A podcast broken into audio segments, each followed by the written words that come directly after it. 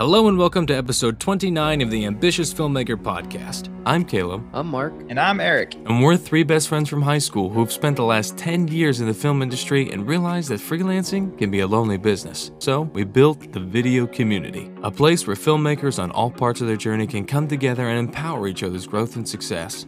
On today's episode, we chat with photographer and aspiring filmmaker Levi Thompson.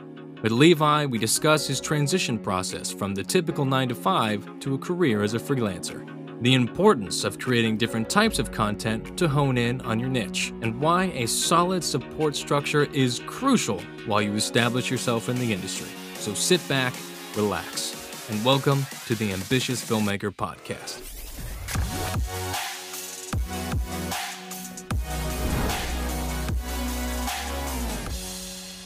Caleb's in LA. So he's close Yeah. to you, I think, right? Are you Yeah, in yeah. Hollywood? he's yeah, I'm in uh, Orange Huntington- County, Orange in County. Huntington Beach down here, Yeah. so not, Yeah. not too far. Yeah, Mhm. wouldn't take long to get over there as, as long as traffic's good, you know. If that's not the most LA statement, then I don't know what is.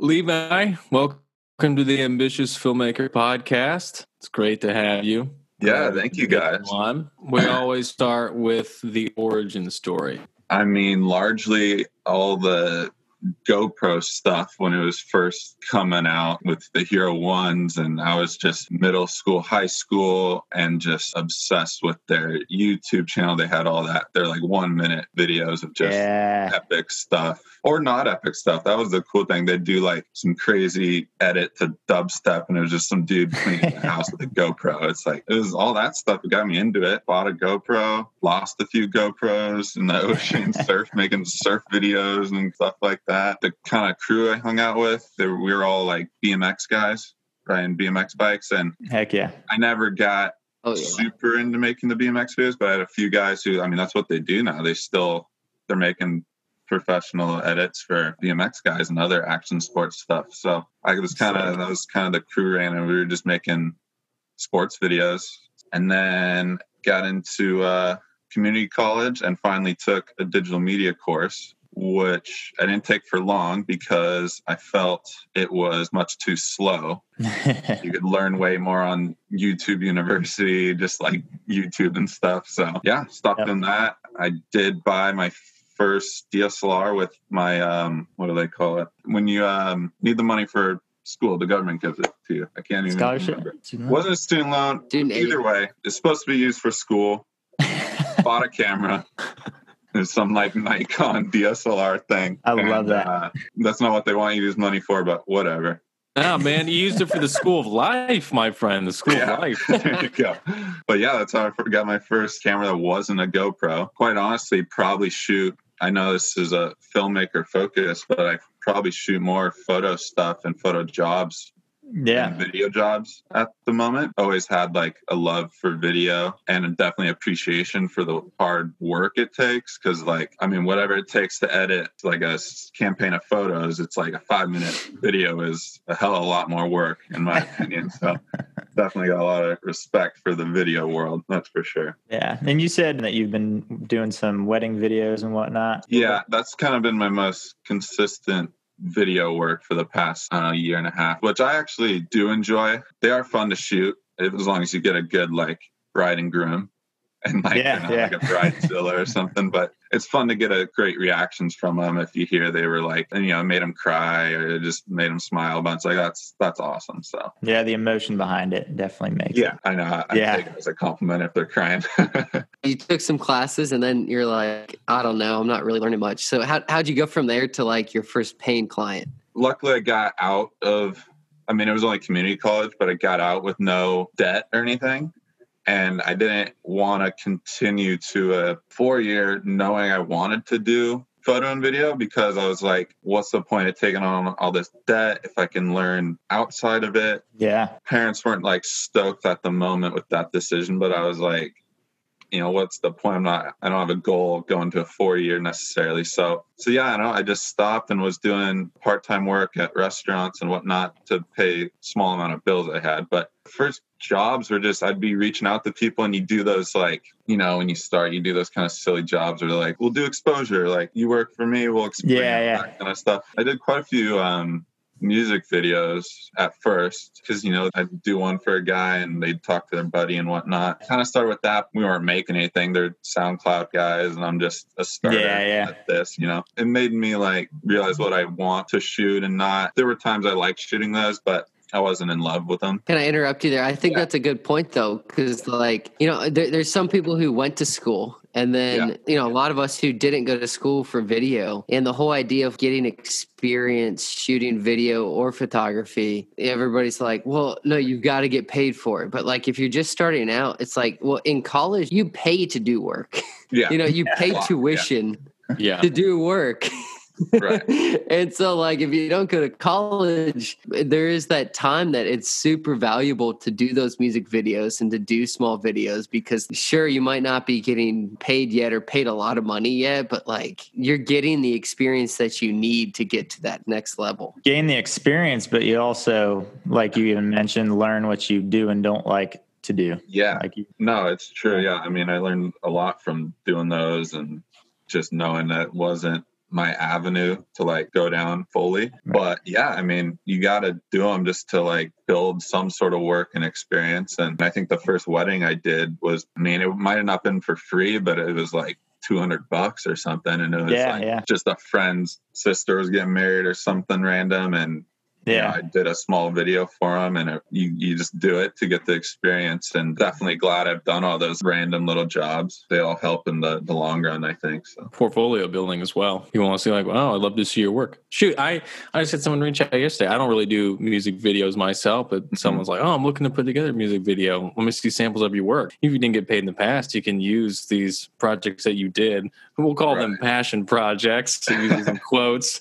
Passion projects to transition into paid work. Yeah, definitely. we call it brand building because it's not that you're not getting value out of it but if you don't have any work to start then it's hard to get the bigger gigs the bigger paying gigs and like have Yeah. examples of your work Yeah, you're right. And getting into like where I am now, where I'm doing most of the stuff I'm shooting is for brands. It's definitely important with them where they want to see what you've shot, but also like who you shot for before. I mean, you got to build up, obviously, but if you can't reach out to North Face right away or anything, you know, you got to be building up with all these smaller brands and whatnot Yeah. you know, it's a fun grind. You gotta like love it for sure. That's the freelance thing though, is I mean, I wouldn't want to work for anyone or anything. That's why I wanted to do it, you know, my own hours and Yeah. whatnot. And we're still not technically all full time. I'm working towards that still. I'm doing very little hours at a side job at a hotel. And so I'm still trying to make that full transition to full time and stuff. So yeah, let, let's not leave the photography part of it out. Yeah. Let's let's talk about you know your process that you went through to get some of these bigger brands you're working for. I saw Solo Stove on your Instagram recently and what. Yeah, that one was fun. That was one of the bigger ones, I'd say. I had a big help. I was able to put Polar Pro on my like resume and portfolio because I had Heck a buddy yeah. working there. Last summer, we started going on quite a few trips for them, and I was basically there as like half talent, half second shooter because he was the in-house photographer for them. I was able to take my own shots of their product and stuff, and we were Yeah. in, like Yosemite and Zion and all these epic spots. Yeah. I've kind of gone off that towards getting bigger clients and getting better at contracts and making sure you get what you're owed and giving someone a quote. A brand a quote is the most confusing thing in the world sometimes. Just trying to figure out if you're getting screwed or not and that kind of stuff. Yeah.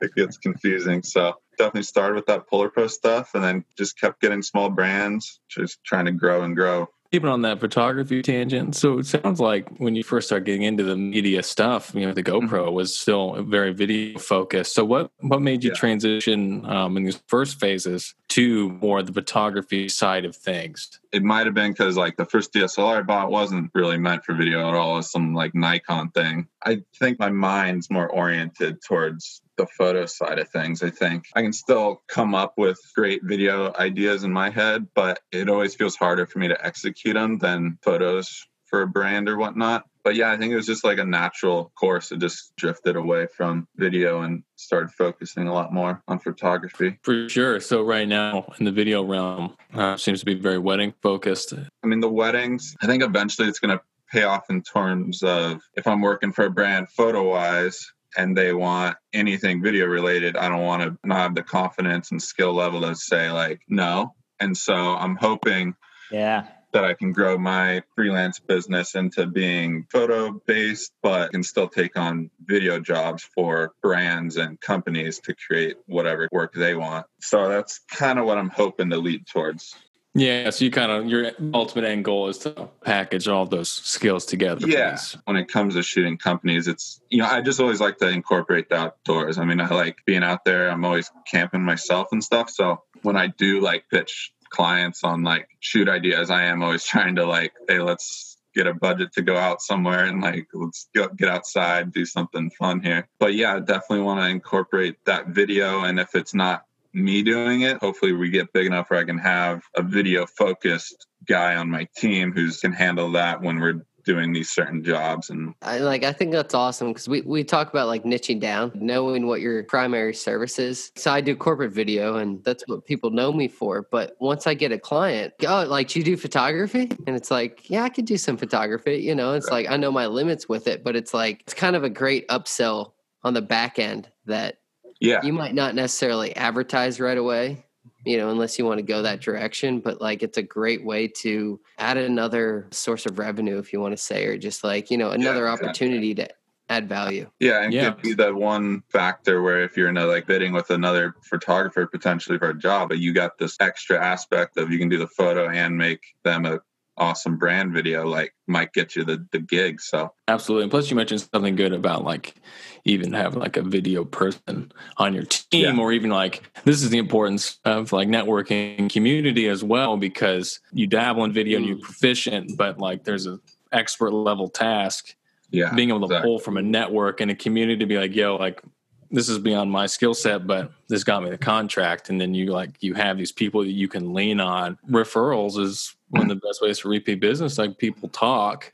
And Yeah. if you know you're like a photography guy who can do video as well, or that's an extra upsell service, that's going to be a part of the talk. So when you get these referrals and this repeat business, like that's going with the referral. So like as that Yeah. scales up, you to either scale with it or have a team that can scale it with you. So I think that's definitely a good way to be looking at it. Can't agree more. I mean, especially having done weddings for like two years now. I mean, referrals are like huge in the weddings. I mean, if the bride likes you and her friends getting married, I mean, there you go. You got a almost guaranteed another gig. It's like it's just uh, how it works in that industry. So huge part of it for sure. Referrals.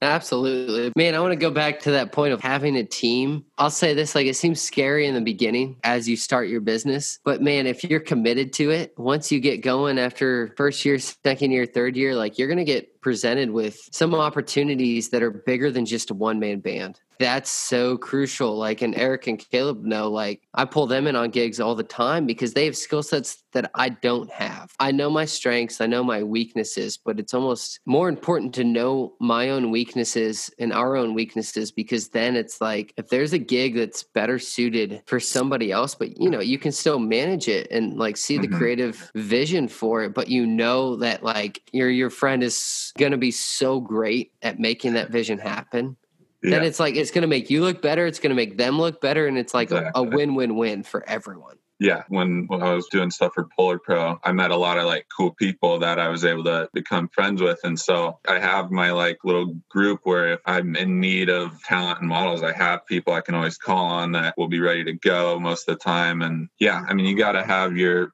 your network and continuing to grow it too. Even on Instagram, I'm, I'm always reaching out to people and you get these relationships, just connect with people all over the place. It's, it's great. yeah and that's why like creating a focus for yourself long term like knowing what your niche is so to speak Yeah. because it's like i got a friend and like his niche is product photography but like Mm-hmm. he travels all the time so he'll get four or five clients anytime he's going to travel he'll get their products the and like part. yeah. Yeah, like, exactly. Like he'll go out west and then like shoot Yeah. these epic photos of like coffee beans, but like in the Grand Canyon. yeah. you know, exactly. like yeah. when I set up personal trips. Like I just went to um, Big Sur just just before all these fires started, luckily, and we were I had it booked for like six months. I was, you know, going out there and I was like a month ago, I'm like, let's see if I can get some jobs while I'm out there. Like so I make like a, a little deck to send out to people for the trip. Yeah. And we got a, a job out there for some tequila stuff and it was like perfect. Now the trip's more than paid for and it's you know Yes. so you can always like that's the fun part is turning your personal stuff into jobs too. It's it's pretty fun. I freaking love that. I love the idea Yeah. of like you're using I'm to go on vacation. Let's see if I can pay for this thing while I'm Yeah. there. And you go there and you you score yourself a job. You like you do a little bit of research and then it's paid for. One, if it's something cool, then you're also just still having fun while you work. And Yeah, two, exactly. Work. like, your little trip is paid for. You Yeah. couldn't ask for anything better. That is so cool. I love that. It's perfect. Yeah. And you can, you know, sometimes you want the full vacation mode so you don't reach out. But like, I mean, when I set up that one, I was like making sure they don't need too much. I mean, it took like a few hours of shooting, so there's plenty of time to chill. I mean, it was it was perfect. I mean, you Heck know, I think through our years of experience, we've gone through both like doing work for people that we really don't enjoy or brands Right. that, you know, are just like, it's just, it's more work then. But it's like, how do we create a career where we take our personal interests, things that we're really passionate about? How do we Yeah. turn our passions? And it's not just our passion for video, but like, you know, I'm passionate about running. Okay. And so, like, we did, you know, I helped a buddy do a 240 mile race in Moab last year. He's running this crazy race. Like, hey, if we take some videos and photos, do you have any interest in that? And they were all about it. Man, when you can make your passions into your career, that's like the ultimate happiness in life. No, you're I- right. Yeah. Yeah, I mean, pursuit of passion, though, just like Levi, you're saying, like you love the outdoors. So Right. that's what you try to do. And then what's good about that is then like the clients that are, that are doing this with you and you're taking this outdoors, like you're using this. So when clients hire you in the future, they see where your aesthetic lies. So they're hiring you for your, your aesthetic, which you've built to emulate what you're passionate about. And yeah, I think what that's you want to be shooting. right? yeah, that's important because you're showing them your style. And you could Yeah. set your style to be anything. Like you do just do talking head interview. But if you want to be outdoor stuff Yeah. like that, then like a portfolio of talking head isn't going to help you. So it's smart. And it might take a little bit longer, especially as you're establishing. But once you're established though, then like people know why they go to you and they know exactly what they're getting. And you're having a blast because it's falling in line with the things that you love to do. Yeah, exactly. It's always helpful and motivation too, because a lot of creatives and freelancers, you know, you get some doubt every now and then that this is going to work out for you, and you know, you got to keep grinding. But if I am ever getting a little scared of this route you're going down, it's like, oh, is this the right call? And you remember, like, oh wait, this is like. I love being outdoors. I love shooting and I don't want to be in an office somewhere or something. So like you got to keep pushing for it. And so I mean that's always there for me anyway is motivation to get out there and keep grinding. Heck yeah. All right. So, so, you know, knowing where you are now, what's your strategy, you know, moving forward? What's your future look like? Yeah, knowing where I was last year, I've already gotten, you know, many more clients this year than last year. And so I mean that's kind of the goal. Just every year stack them up, do more than you did last year, do more shoots, more work, everything, and grow the network, and then keep growing your business at the same time because now you have these new connections. you know this journey is it's long it's winding for someone who is still working full time in a job that they don't like and is interested in making starting that transitional process what piece of advice would you want to pass along to them? If you really don't like where you're at, and you know there's something you really would love to be doing, got to take the first step. You're full time somewhere else. If you can afford to go part time, go part time. And then anytime you have outside, you better be working on the other stuff. Dedicate the time. Like if you don't dedicate the time, I mean, nothing's going to change. So Just do it. Take action. yeah, do something. Yeah, got to get it moving. You got to have that support group though, because if your girlfriend is like trying to force you into having a normal nine to five salary gig because she's worried about you having your freelance thing, like it's not going to work. So I mean, it's so, and I'm lucky to have a girlfriend who's supportive because be a yeah jacked up situation without it. So I'm gonna be honest with you. If that was the situation, she's not gonna work. yeah, I think so. Yeah, really though. But, mm, So luckily, it's all But good. you know, like I could totally relate because I got married at 23, and then like pretty quickly we had kids. But it's like, man, if Okay. if I didn't find a girlfriend, a fiance, a wife who was supportive of my entrepreneurial ventures, like Mhm. it's hard because Because be very different. Like- Yeah. I couldn't imagine. you know if you're that. gonna have I a mean, family, like it wouldn't work. Yeah. it's hard. I found out the first, I don't know, four or five years of my marriage, like there's not a lot of people who support you in that because look at our society. A lot of people full time nine to five gigs, Yeah. corporate America. It's hard Yeah. to find that person. But if you're going to be a filmmaker, photographer, like independent, you know, contractor, business owner, like it is so important to find a partner. Yeah. And really that is. doesn't have anything to do with video, but for me, it has everything to do with it. You got to surround yourself with people from your girlfriend to your wife to your friends, Yeah, to your buddies, community yeah. that, yeah, that's support Yeah. that. It's All the whole thing. It's got to come together. But I'm lucky to have a good group around me. It feels like so. yeah, that's nice. awesome. Yeah, definitely. well, that's good. I think honestly, I think that's a great place to to wrap this episode. Levi, how can people follow your journey and your adventures as you continue down this path? They can find me anywhere. Uh, you know, Instagram, YouTube, and whatever website. It's all um, at Levi Thompson Media or uh, LeviThompsonMedia.com. Appreciate you guys having me on, though. This is awesome. all of you listeners out there, if you don't like where you're at, just take the first steps, make the moves. It's not easy. Keep moving Nope. anyway. You will get there. It just takes time. Everyone stay safe and have a great weekend. Thank you for listening to this episode of The Ambitious Filmmaker. Have something you want us to talk about? Interested in chatting with like minded filmmakers? Join the conversation over at our free Facebook group and subscribe to our Instagram. Just search the video community. We'll see you next time. And remember, always be creating.